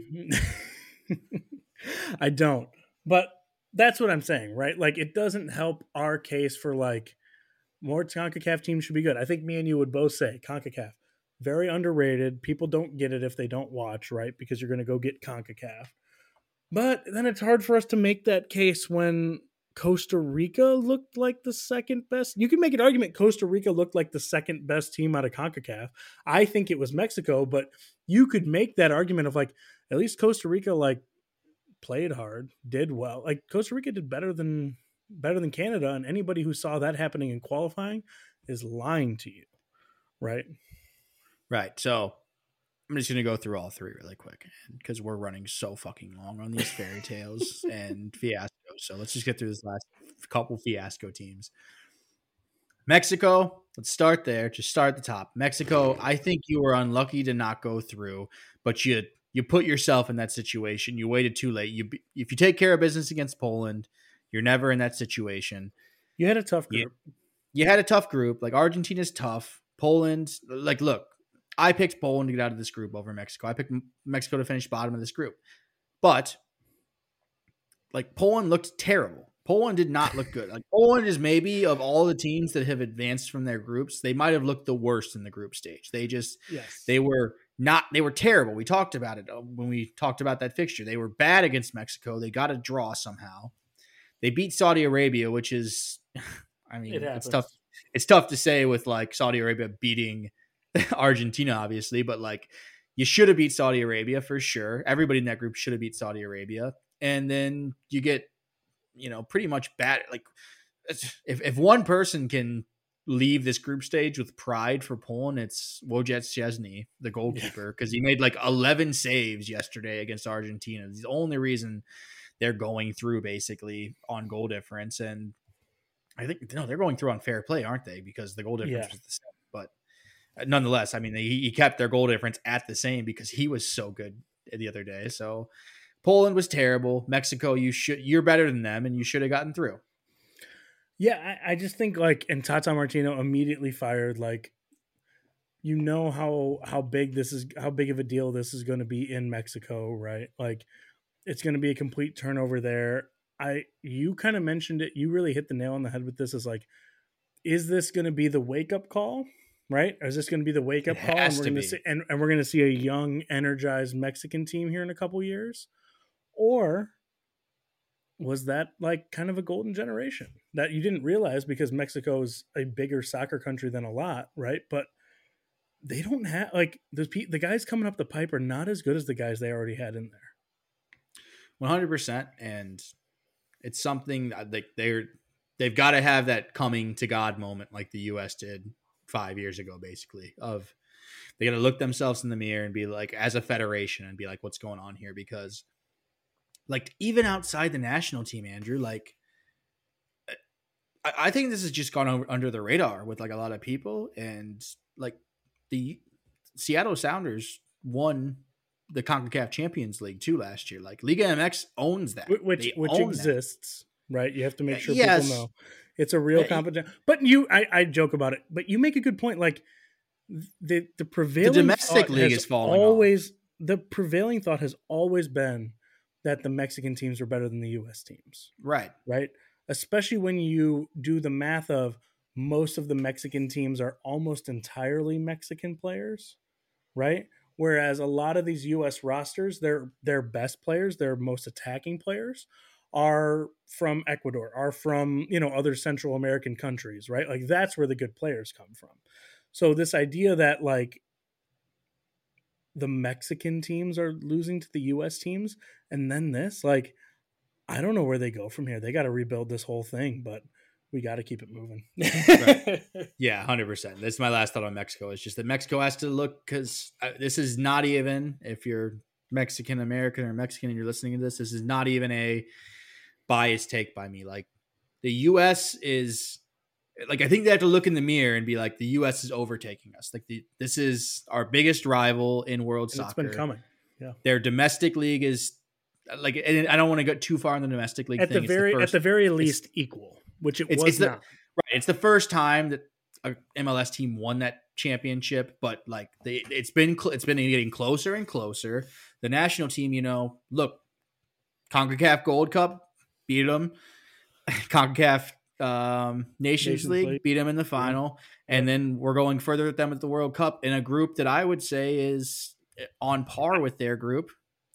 I I would say I was much happier with our draw than their draw. I, I, I do that, think we have an easier group. I think we have the better team out of all the teams with England, right? But I would not have traded. I was happy to play Wales and. uh Oh my gosh, it's been a day. Iran. I, I was I was happier to play Wales and Iran than their other two teams. I'm not gonna lie, I I'm gonna disagree with you, and I'm gonna say that I think that if you dropped us in that group, I would have fancied us to get out of it. But this well, is I think splitting, we could get out. I'm just saying. This yeah, is honestly, yeah, this is hairs. this is splitting hairs. I'm just saying that Mexico has to look in the mirror and be like the neighbors to the north and the neighbors to the north of them now in Canada. They've really come on, and if they want to be kings of Concacaf like they have for a long time they're going to have to do some deep diving, some soul searching. Yeah, and, and you bring up Canada. Last thing on them, real quick, just because we we've got to move on. Yeah, Canada, let's get to the Concacaf corner. We we've already talked about Canada a lot, but the thing I will say for Canada is they need to. This needs to be the building block. It cannot be the one time flash in a pan. Right. right. They need to build that midfield, build that defense. I thought Borjan was pretty good for them coming into this tournament. Now I think that that guy is a nightmare because he was playing out of the back. Um, but like, it cannot just be the Alphonso Davies show. It they need a couple need, guys. They they've got to develop. Yeah, they've got to develop a couple guys at the back and in the midfield because like Hutchinson's, I believe, is thirty nine. Thirty nine. He's the oldest player in the tournament. Yeah, yeah. so like he's obviously not going to be around for anything else for them really. Great for him. He got to play in a World Cup and stuff, but like they're gonna have to bring uh, along a couple guys in the midfield. They're gonna have to bring along a couple guys in defense, potentially another goalkeeper. They've got the pieces in attack. We've kind of always referenced they have the pieces in attack, but it, it was kind of what we were worried about with this team is that if you could get past that attack and you know get to that midfield and that defense, you they were always going to be in trouble. And and then even just to round it out, Costa Rica. Talk about you know you talk about Hutchinson being the oldest guy at the tournament their whole teams, Costa Rica's entire team, seemed to be the oldest guy at the tournament. So I, I, thought they played extremely well for what I thought they were going to be able to do coming into uh, into this tournament. But good send off for those guys. Keylor Navas, an absolute legend. Joel Campbell, an absolute legend. But you know, thanks guys. We hope to never have to play away again at your place in Concacaf. oh well, it's coming. That's definitely coming. But well, not not yeah. with them there. It's different if Keylor is not going to be between the. That does help. Joel Campbell's out front. It definitely helps. Ryan but, Ruiz, that guy used to ruin. Oh yeah, man, hundred percent. But yeah, I mean, you know, it was like senior send off for them for like a team. I don't know if you're like senior day for like a college basketball team when they're just completely overmatched and they've had like seven wins all year. That's how I felt about Costa Rica being in this tournament. But like, I'm being an asshole, but like they lost seven nothing day one. They looked like they were dead they gave like they they fought afterwards. I appreciated how they fought afterwards. They gave us almost I would say the most exciting what two to three minutes I've ever had as a soccer fan when they took the lead against Germany and it was going to be them and Japan going through and Spain and Germany both getting eliminated. Like quite possibly the two most exciting minutes I've ever had watching this sport, which is awesome. So I appreciate that from them. But outside that, I mean, I don't know. You show up day one, you get walloped seven nothing. Yeah, it's, it's you, a tough you, look for the whole region. Showed, you showed up when you could argue Canada didn't and Mexico should have. Um, I think we should move on to these game previews, buddy. We got. let us start off hot. Let's start off with the one two watch here, Spencer. You doing anything tomorrow morning? I am we're staying right in the CONCACAF corner. We said let's wrap up the CONCACAF corner, but uh, well, some, we, not all the CONCACAF is wrapped up. Some of us got more stuff to do. We got one team left, baby, and they happen to be the United States of America, the bosses of CONCACAF, the reigning Gold Cup champions, the reigning CONCACAF Nation League champions, oh, the only team to get out of the group stage, the United States men's national team, Andrew. And that is what I will be doing tomorrow morning is watching them take on the Dutch. The Dutch. A formidable opponent. Um, kind of back to you if you listen to our our uh us talking about the Iran game before it happened, it was a lot of us talking ourselves into players, right? That were good for them and that we had to be wary of them. Now I have to talk myself out of players, right? Like, oh, maybe Cody Gakpo is not going to be that good, or I think we can shut down De Ligt and I th- or uh, uh, De Jong, right? You know what I mean? It's it's kind of more that positive self talk, other than like tell everyone you know that Iran is good and not to underestimate them.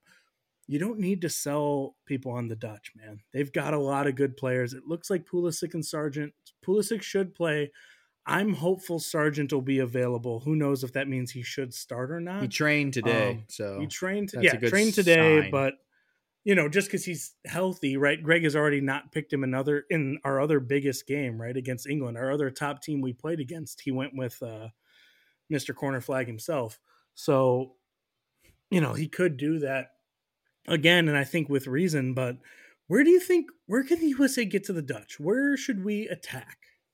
Okay, so I just want to reference this as first that we're gonna get through these game throughs fast, like these game previews fast because we talked before we got on, and realistically, with us recording on Friday night and the game being in, oh, uh, we'll be almost the end of the first half, twelve hours from now, Andrew. So we don't know. This will probably be pretty dated by the time you hear it, but I will put this out in the ether, and you know, if I'm right, then I want the record to show that I was a genius. I think the best place that the U.S. could get at the Dutch is down the left side where Daley Blind is the left back for this team. And I, I don't want to say Daley Blind's not a good player. I think he's actually quite an underrated player.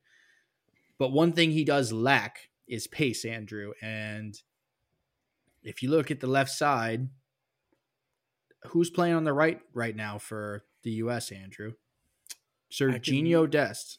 Serginho Dest. And is Timothy Weah quick? Do you think of him as being particularly fast? I I would I would consider him a relatively fast player, and I think that's an area we're going to be able to attack on this team. Um, I, and who knows? Maybe like if I'm looking at this team, and like we say, we're not is tatis tatis tacticians a word?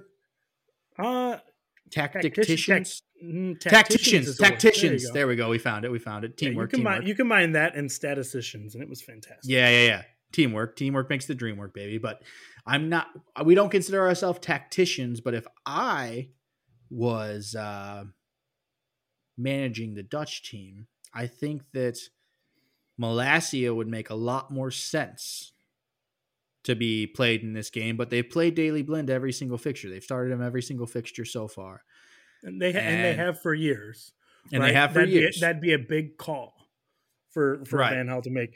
Um, the other thing I'll kind of say, just if we're going to get into tactical stuff, is like the Dutch lineup. You kind of brought it up there with Daley Blind is usually something you can maybe they'll move a guy in or guy out, right? But it's you it's really pretty set. They have a lot of big name players. Right now, the reports are that the flu is kind of going through their roster, right? So um who knows, man? We could get an absolute gift here of not having to play against Virgil van Dijk. Like we, you never know, right? And these things are Mhm. obviously being kept under wraps by the Dutch themselves, so they're not going to tell you who's sick and everything like that. Greg would use that to try Well, to game plan. So the, the report I saw specifically named Frenkie De Jong, which Yeah, if he Frenkie de somehow is yeah. not at 100% or can't even play it for that matter, that'd be huge. I, I'll be honest. Even if he plays, I think we can still boss this midfield. Right? He's Uh, he's if an we're bossing- player, but if we're bossing the England midfield, we should be able to boss almost any midfield at this tournament, I think. yes, sir, that is the positivity we Maybe are like- looking for. Maybe like Spain. right, Like, look, I- Pedri, yeah. I, I'm, But I'm not trying to be Japan, Japan just did that though, right? Right. Japan just I- didn't boss their midfield, but took them out of the game. There are ways around it. Right. I'm I'm I'm not even trying to be pie in the sky with this. I just think watching this tournament more and more uh, just work rate, dude. The work rate of this midfield compared to a lot of midfielders here like Look, we were worried that Weston McKennie wasn't starting every day for Juventus and stuff and like uh, dude, Yeah. he looks amazing out there. Like, I, who knows if that's like a club over country or country over club type thing, but he- looks like he's uh, like he can't give 90 minutes. Sure, he's getting taken out of the games, but for those 60 minutes or so, he's so at it every single time. And the work rate of this whole midfield, Musah and Adams especially, they've outworked every single midfield they've seen. And you know, I I I, I like their chances in the midfield for sure in this game. I, I do too. Um, I think we've got to move on here because you will have hardly have time to listen to this before they play tomorrow. But um, two questions here for the U.S. Do you think we see Cameron Carter Vickers at center back, and who do you want starting up top?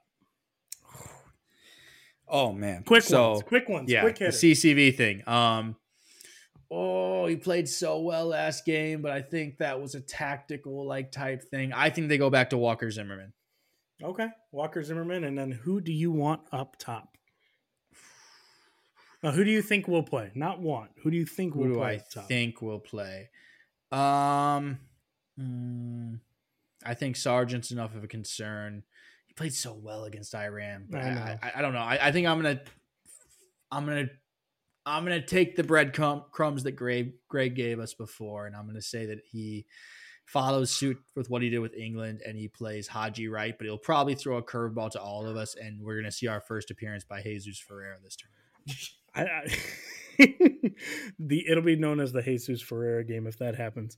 Um, I, I, if you're going Zimmer, I do, I did like what CCV did more I love what he than Zimmerman did in possession.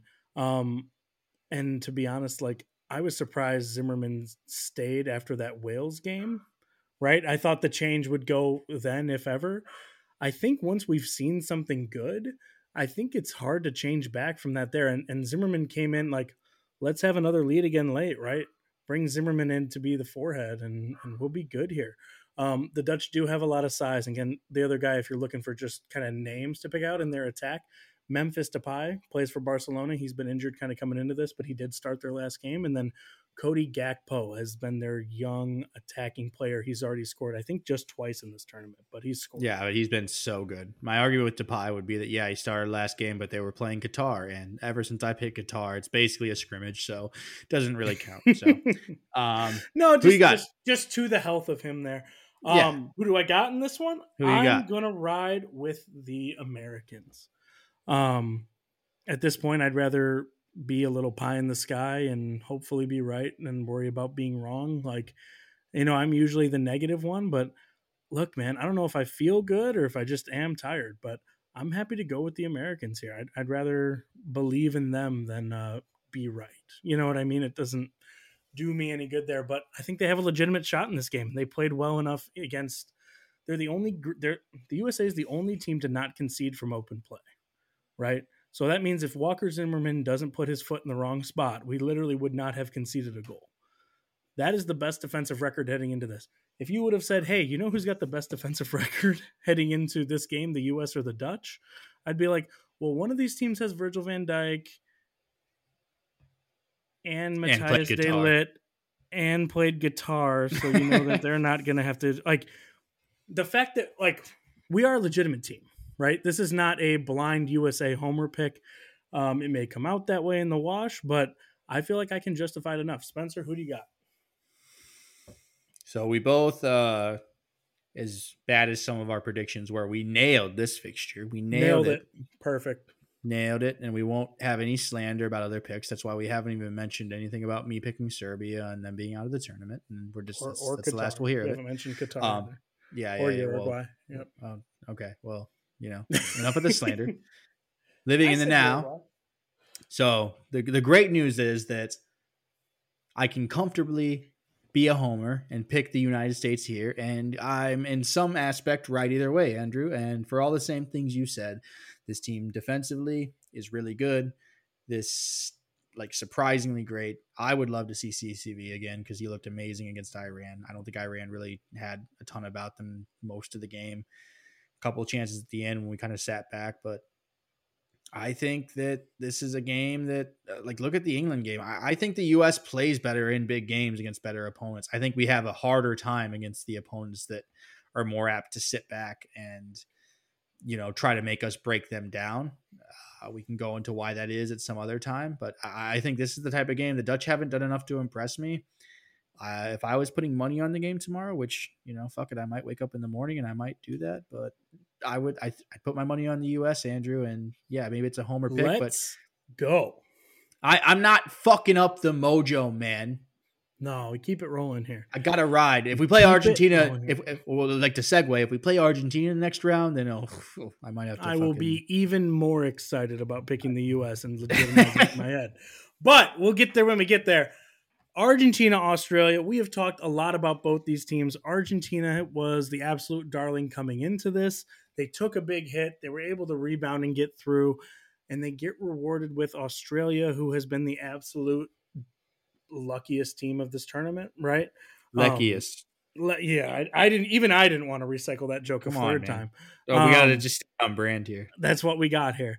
Um, the thing is, I weirdly think that this lines up perfect for Australia. I don't know that that means they're going to win the game, but all they have to do is stay organized defensively and shoot from distance and take their one opportunity when they get this. They've got a lot of practice playing exactly how they're going to need to play against Argentina. Look, I think this is going to be similar to the France Australia game where, yeah, Australia might have something about them, might nick one, something might happen, but it just at the end of the day, Argentina has all the talent in the world to play them off the pitch. Yes, and sir. if they aren't able to do so in Leo Messi's last World Cup, I don't know, man. I, I think this Argentina team, I think that they have a chance after that early adversity. I think it's almost a good thing that they've managed to find their stride. They, I mean, they battered Poland to, the other day. Like they they could have won that game yeah. by six seven goals. Um, mm. They're played well against Mexico. They even play, like I, I referenced before when we talked about that upset against Saudi Arabia. I thought they played well against Saudi Arabia, even and they were really unlucky in that game. Argentina looks good to me, and I've got them pretty comfortably in this game, Andrew. I, I I'm I'll go with you as well there to the Argentina um, winning this game, but I I'm I'll say it again here. I think styles make fights, right? Like this like Argent or Australia, right? If you think of it from their perspective, does not want to like possess the ball, right? They do they want a team to try to force them back and attack and get headers out and then hit them on the counter, and that is exactly what Argentina wants them to do, right? Ideally, I think Argentina would like a team to try to come out and play with them more, right? Argentina is or Australia is dreaming of 1-0, right? Because that probably means if anything that's their best hope for a win. Argentina's got to be worried if the score is anything less than 3 goals in this game just because then it starts getting into weird territory, right? It starts getting weird. Messi's missing penalties, right? Like you start talking about all the weight of the shirt and that kind of thing, right? Like I'm picking Argentina. I think they'll do comfortably, but I still think you should tune in and watch 1 p.m. tomorrow. I do think it's still a, going to be an entertaining game. Yeah, I think there might be. I, I think Australia will. I, I don't think they're going to go out and get battered or anything. They'll make a fight of it, but I just think at the end Argentina is just just too good. They should they should see this team off pretty comfortably. I think. Absolutely. Um, moving on to moving on to the next one here, we've got Japan and Croatia. Is this the most interesting fixture you think, Spencer? I think it's up there. Like, I think the Netherlands USA fixture is really fascinating, even if you're not a fan of those two teams or one of those two teams like we are, but I think this is a really interesting fixture because when you look at the Japanese team, we talked about it earlier of they seem to really play good against these like really big sides that are going to dominate possession and dominate the flow of the game and just kind of a, like a great counter attacking, counter pressing team. And to me, when I look at Croatia, I think Croatia is quite a good team, but are they are they that? Are they like one of those teams that's going to completely dominate possession? Like that's uh, that's a little bit of dare I say like Croatia's mo a little bit. It's going to be like yeah, they want some possession and stuff to run through that midfield, which is their biggest asset, but they're not going out and they're not planning on I think taking possession like 75 to 25 or something, you know? So I, I don't know. It's interesting. I, I don't know how to call this one necessarily. Yeah, I I like Croatia in this. Um, I'm I'm a big fan of Croatia. That's not a surprise here. Um, and Japan's had an incredible run. I just think eventually, like Modric, Kovacic, and I think Brozovic has really, really been really good for Croatia in this tournament here, right? Like, um, I don't think there's a more organized team than Japan, and we just saw Japan be able to press Spain, which I didn't honestly think anybody was going to be able to do. Right, my I picked Spain to win the whole thing. Part of that was because I was like, if anybody tries to come out and play with Spain, they can pass it around them. We just saw Japan put them in a blender. Um, I am going to pick Croatia to go through on this one. I haven't. This is one like I didn't pick coming into this. There's a few of these that I'm just like, yeah, I look at them and I'm like, yeah, 100%. It's this team. I really don't know. I think this one could end up being a really good game. Um, Oh fuck! I'm on the spot here. Fuck it, man. I'm riding with Japan. Fuck yeah, it. go for it, man. It's all fun and games at this point, man. Like honestly, I just hope all these games are incredible. Um, they they showing a lot to me, dude. Japan looks really good. I'm gonna ride the. I'm gonna ride the wave. Ride that wave, man. Speaking of something that would need to be incredible, we've got South Korea versus Brazil. Brazil S- versus Brazil. Yep. I for Korea to have a chance, Son, I think I'm going to say this right now. Son needs to be the best player on both teams. I think he needs he's capable of doing it. He has the talent to be the best player on both teams here, which is insane for any team playing Brazil. But I I, I think he's got to be able to do it. He's got to be he's got to be their maestro. South Korea, you've been fun to watch. I'm happy you're here. It was a great story. Um, yeah, Neymar might not play. Maybe you're like, oh, that's an advantage or something. No, I, I just I got Brazil, and I don't see it not being Brazil basically anyway. And if it's not Brazil, then Brazil's ha- it's a fiasco in Brazil. We'll be talking about them on our next fairy tale fiasco. Oh yeah, absolutely. And you know, you, you say like Neymar not playing like it doesn't matter. Like they didn't look as good in attack without Neymar. And to be honest, if you're a team playing against Brazil and you can not have Neymar play, you should always do that. Neymar should you should always not play Neymar if you can help it. Well, they also rotated the squad a ton today. Like, yeah, they lost to Cameroon. I they they were through, and they were probably through top of the group no matter what, and they knew that they were. in. They were they were sitting and, on six points. Yeah, and they rotated the squad, and they looked like they didn't have as much cohesion. They still probably could have very easily won the game against Cameroon. I, I don't put any stock in it. I, I think that they comfortably get past South Korea. Yeah, yeah. Br- Bruno Bruno Guimaraes, the midfielder from Newcastle, honestly could have had a hat trick by himself in this game, and that and I'll be honest, Martinelli this too. The, Mar- this was not the game that I watched today. Right, the other game was more exciting, but um, we're not talking about the other game. Spencer picked it, a team in there. Well, we picked all the teams, so we can't watch any of it if we go by that logic. I don't but, even like Serbia. Um, I, I, yeah, that's something I know about you. You definitely don't like them now.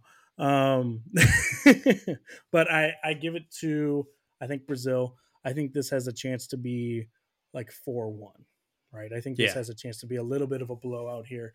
Moving into a game that is, I would say, not as certain about a blowout here is we got England and Senegal.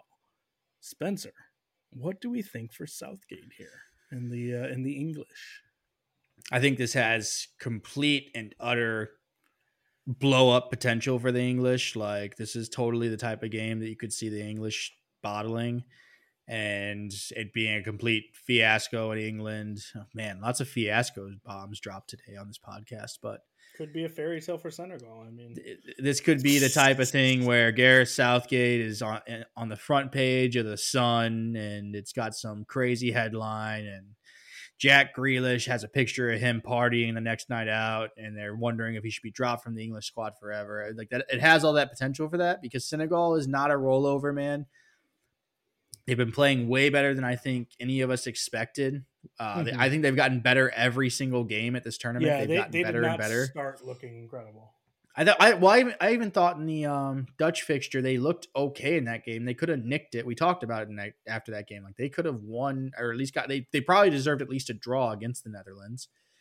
And they've just gotten better and better as the tournament's gone on. I, I think they have a chance to do something here. I'm going to pick the English. I just think they're strong enough that they'll be able to exploit some of the weaknesses on that team, uh, specifically defensively. But don't sleep on Senegal, man. Like they, they, I, I think this will be a closer game than maybe a lot of people expect. Yeah, my this one to me goes right between. I always want to see the English lose because of how happy it makes me, and I, I think I am just a little bit not as impressed with Senegal as you are. Maybe, um, I don't know. I I watch Mendy and Koulibaly every week. You know what I mean? Like I know what to expect from that. But they I'm worried about their attack. I almost think I'm just to go against you a little bit here. I think this could be a game that starts up the England hype train again, right? After a very disappointing draw with the US, right? Like I know me and you have seen a thousand of those TikToks and people losing their mind about drawing with a country that calls it soccer and all that other bullshit. But like I think this is like is a. I'm going to call this like a three-one England, and I think England looks good. And what I want to do is build England up so that when they lose in the next round, it's that much more painful. Yeah, you gotta get them to you gotta get them to full on like yeah. You gotta get them to home. believe again. Yeah, oh, absolutely. Full on, it's it's coming home, Brev, like mode, and then just oh. knock them off. But Jordan yeah, I'm going player of the year vibes. That's what I want coming out. I'm going absolute I'm, dog shit. I'm going with you. I'm going England, but I, I think I I've been really impressed with Senegal this tournament. I think uh, Ismaila Sarr looks really good. I yes. think Koulibaly's been really good, and I I would not be surprised at all if they nick something off England here. But I, I think the English have too much. They've scored the most goals of any team. They scored the most goals of any team in the group stage, despite you know Spain scoring seven against fucking Costa Rica and the U.S. shut them down. So I, don't know. That makes me feel better about the U.S. than anything. But no, well, this is more American propaganda. We don't have to talk about that. But England, yeah, I got them going through as well with you.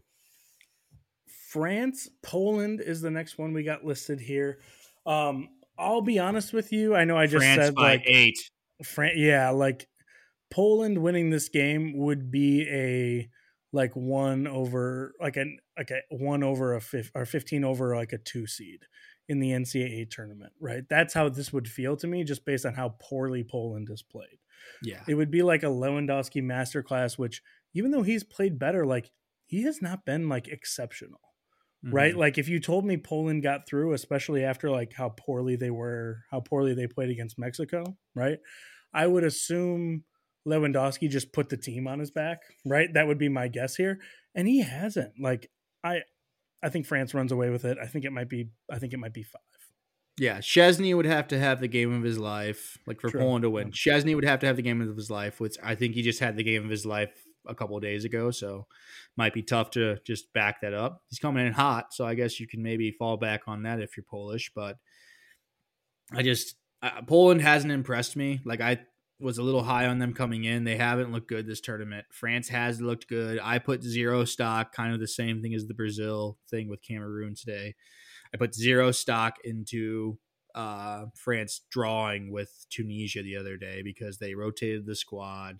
They didn't look like they were really at it, and they still nicked a goal at the very end. Um, yeah, I, I just think France has way too much for this Polish team, and I, I maybe Poland can keep it relatively close if Szczęsny has a really good game, but I think it could be like, yeah, easily like kind of what we saw Poland versus Argentina, like a 2 0 that's not very close ever at any time.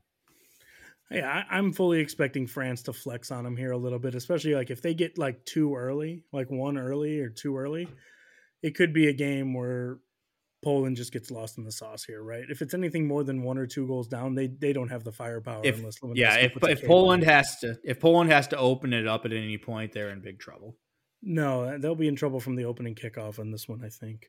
Um, second to last game here, we've got everyone's number one pick, Spain, going against uh, a couple of group winners here with uh, Hakeem Ziyech and uh, Achraf Hakimi. And who do you like here?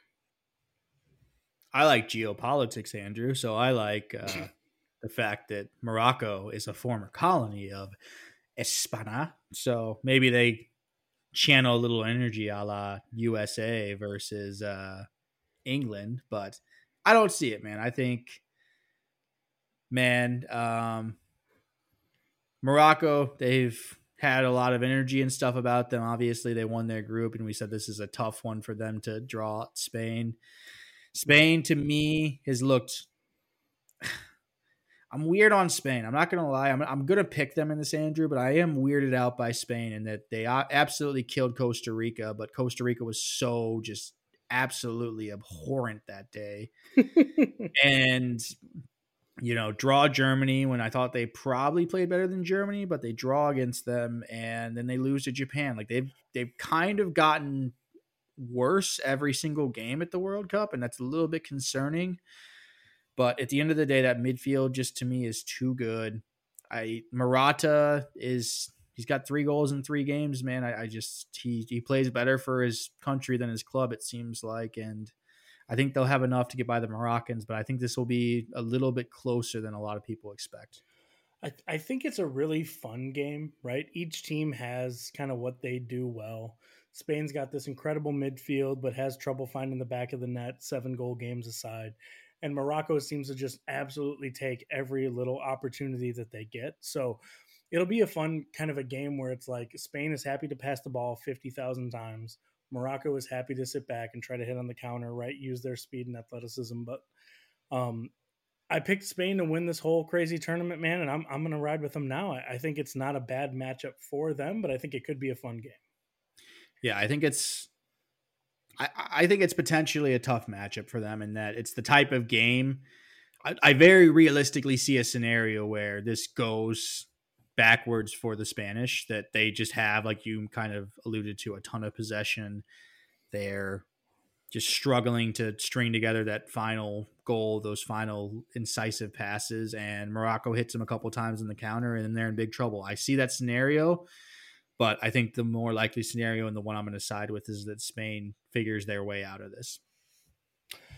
Yeah, um, so I think we both got did you just pick Spain or Portugal or uh, uh, Morocco?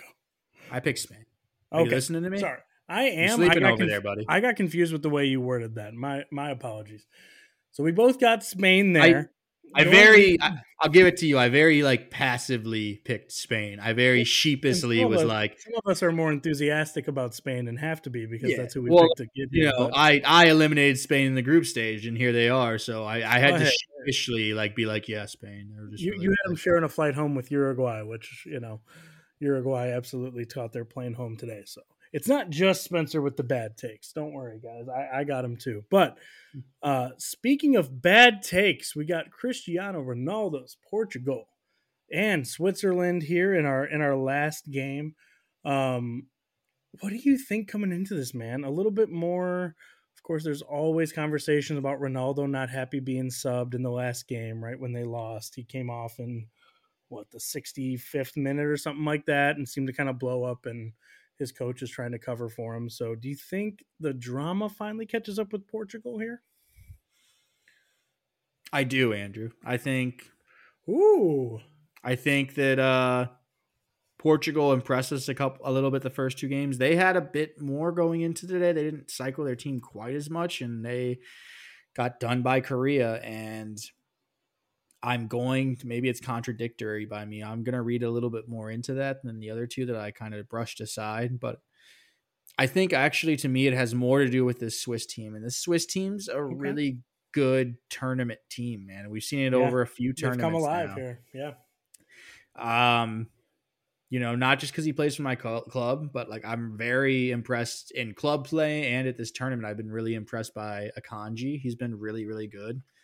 Um, I think that specifically today, we like hinted at it in the intros today of like the whole uh, Kosovo thing of like Serbia with their like never surrender thing. I think that really fired up some former like displaced people from Kosovo on this Swiss team and Shaqiri and Xhaka who are from that part of the world and they were seemed mm-hmm. very and got, very and they got in trouble for their uh, eagle celebration at the last World Cup, right? 100%. So.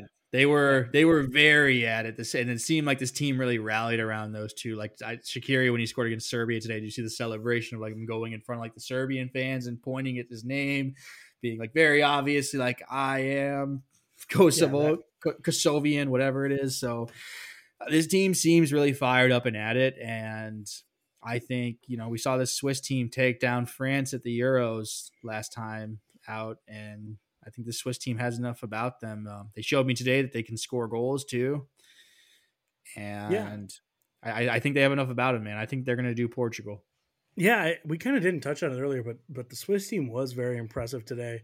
Um, scoring three goals, I I'll be honest, man. I didn't think they had it in them. Right, Breel Embolo's been really good. Right, I thought if they were going to get through, they were going to have to win one 0 maybe a two one, right, things like that. But to go out and score three goals, and then like a guy I talked about a little bit is that uh, Emilio Vargas, who plays on the left side for them. The dude is just everywhere. He's a relatively young player. I think he's like 21, 22, something like that, right? And sometimes you just need guys who don't know any better right? Embolo's been kind of their striker up top for a little while now, and he's still a relatively young player, and he bagged two today. So they're kind of rolling into this game with Portugal, whereas Portugal's limping in after their loss. But um, Portugal's still Portugal here, I think, is where it gets tough for Switzerland. I think it's going to be a very good game. Um, I think I will give it to Portugal here. Just on the win. I don't I you know, I think it could be a big game for like Rafael Leao, some you know like some big Portuguese sub to come in and make a big play. But knockout soccer, I hate to say it, is where Ronaldo has come up big in the past. So I believe he, he needs. I believe he needs but, one more goal to to uh, tie the all-time Portuguese. Oh, I, he didn't get it. You're telling me he didn't get a foot on that one, even after he uh, acted his, like he claimed it. His uh, his spiked up hair did not graze the ball or anything, is my understanding. He also had a couple. He had a shocking. Or, shocking miss today that would have got him there, but yeah, that's well, neither here nor there. I um yeah, I, I think this is going to be a really close game, Andrew. I really do. I yeah, I, I think that fun.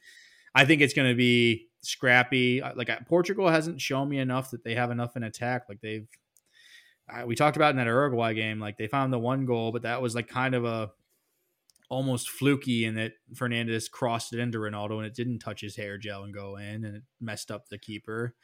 Um, he's actually ordered most of the Qatari hair gel, so Yeah, that will uh, not be a problem going forward. I heard that basically, yeah, all the hair gel in Qatar is all sold out right now. But Yeah. um, then the other goal in that game was like we talked about a little bit the last pod of it being a weird handball ruling that gave him a penalty. So I, I don't know if Portugal's got a ton of goals in them. They just, they still don't seem completely on the same page to me.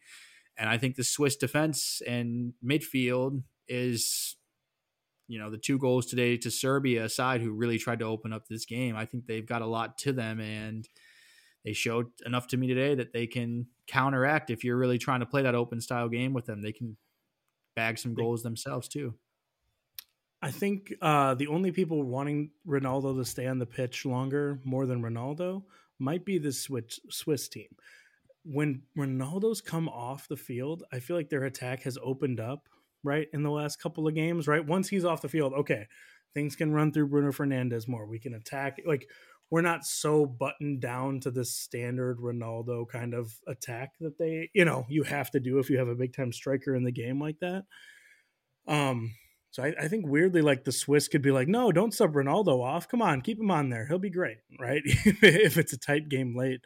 Um, but uh, yeah, I, I I'm gonna go. I am gonna go with the Portuguese here. Although not much would make me happier than a sad Ronaldo on the sideline here. I don't even think he'd be sad. He'd be like pouty. you oh, know, it for like oh, pouty. I, you're right. It's for sure someone else's fault. He's actually never been at fault for anything, so it'd Yeah. be really tough for him to process that. But that's it, man. That's uh that's our round of sixteen, pal. yeah, this Yeah, is just- gonna go ahead. Just Sorry.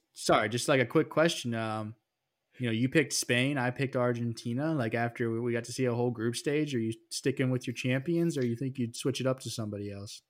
Um, very tempting to switch to Brazil or France. I'm going to to to dance with who brought me here. I'm going to stick with Spain. Um, even if we both think they are maybe not uh maybe not potent enough in the final third to really get them there. What about you, Spencer? You gonna you gonna split?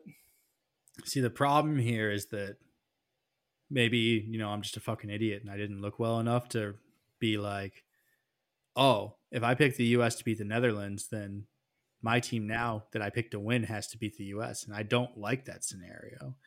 So the problem is that I pick anybody in the top of the bracket. That means the US can't win, but I guess I'll stay non biased here. I think I'm going to stick with Argentina in that I think um, that early loss to Saudi Arabia was kind of good for them. I think that just gave them a bit of adversity. They've looked really good since then to me. Um, you'd like to get Leo Messi scoring his penalties. That would probably help. Maybe we should put, you know, Lautaro on penalties or something. But Lautaro. You know, I, I think they've looked a lot better since that initial fixture. Like I said, I thought they looked good in that first fixture. They've responded well, and I think I'm gonna be like you. I'm gonna stick with who got me there. Dance with, but you dance with the girl that you bought, Andrew. Well, and we will hopefully keep dancing tomorrow, 9 o'clock a.m. We got the USA versus Netherlands in the biggest U.S. soccer game this week. Um, In a while. quite- which I, I know I'm just joking because I know we definitely have, I think, said that twice now in previews about it being the biggest U.S. soccer game. But to be honest, I got hope for next week that we'll have another biggest soccer game. Um, Where are you watching coming- tomorrow? I I am up in uh, I am up in Fort Worth, so I'll be watching by myself here, absolutely locked in. What about you, buddy?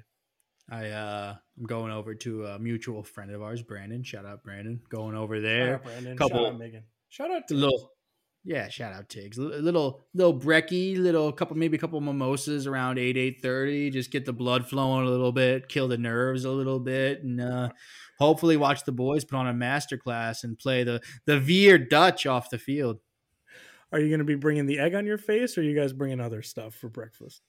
I told him that uh i have plenty of egg plenty of egg from my serbia takes and my uruguay takes and my belgium takes so there's plenty of eggs i'll bring the eggs if he can uh, provide the sausage or the bacon we should be just fine on the breakfast. Uh, and he's and he's but- pretty much always good for those two things. But uh, um, before we get any more into that, I think it's time for us to get out of here today. We've got to get this thing edited, posted, and up for you guys. You can uh, listen to it before the USA game tomorrow. If you're looking at your feed and thinking, "Oh, well, the USA game is already played," what do they think about that? Do not worry. We will have a podcast out to you tomorrow with our USA reactions. Hopefully, it will be a happy boy podcast and not a sad boy podcast, but time will tell. Do you think we'll be sad we get tomorrow? out of here?